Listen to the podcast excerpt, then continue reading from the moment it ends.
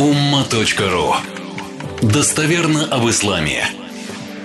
Бессознательно людям нравится быть не религиозными, а особенными, отличающимися от других.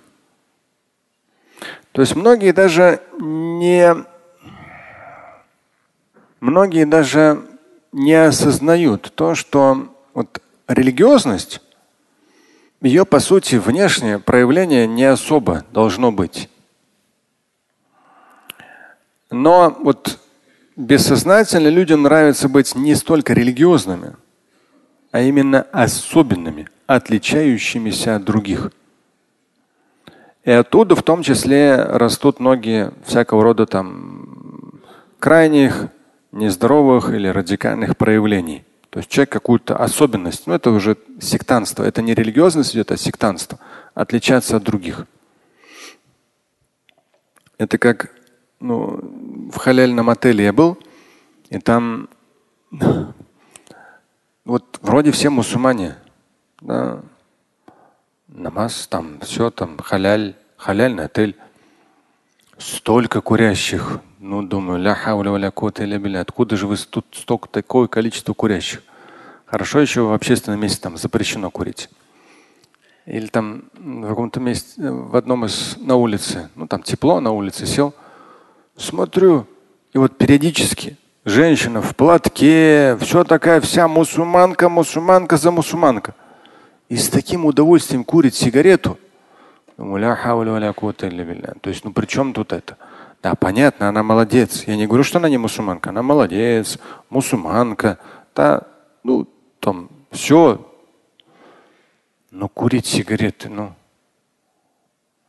И вот поэтому религиозность, духовность произрастает изнутри, идет изнутри и должно быть внутри.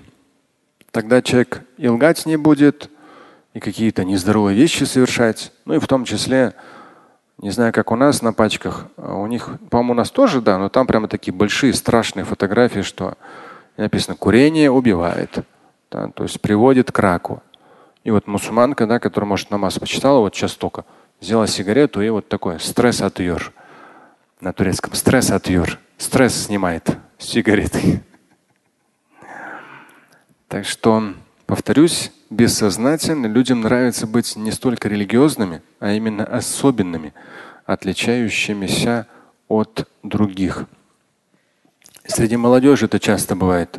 Определенным образом постриглись, определенным образом отпустили бороды, штаны подкоротили. Но сейчас, по-моему, коротких штанов сейчас немного, правильно? В 90-е было очень много, прям вообще.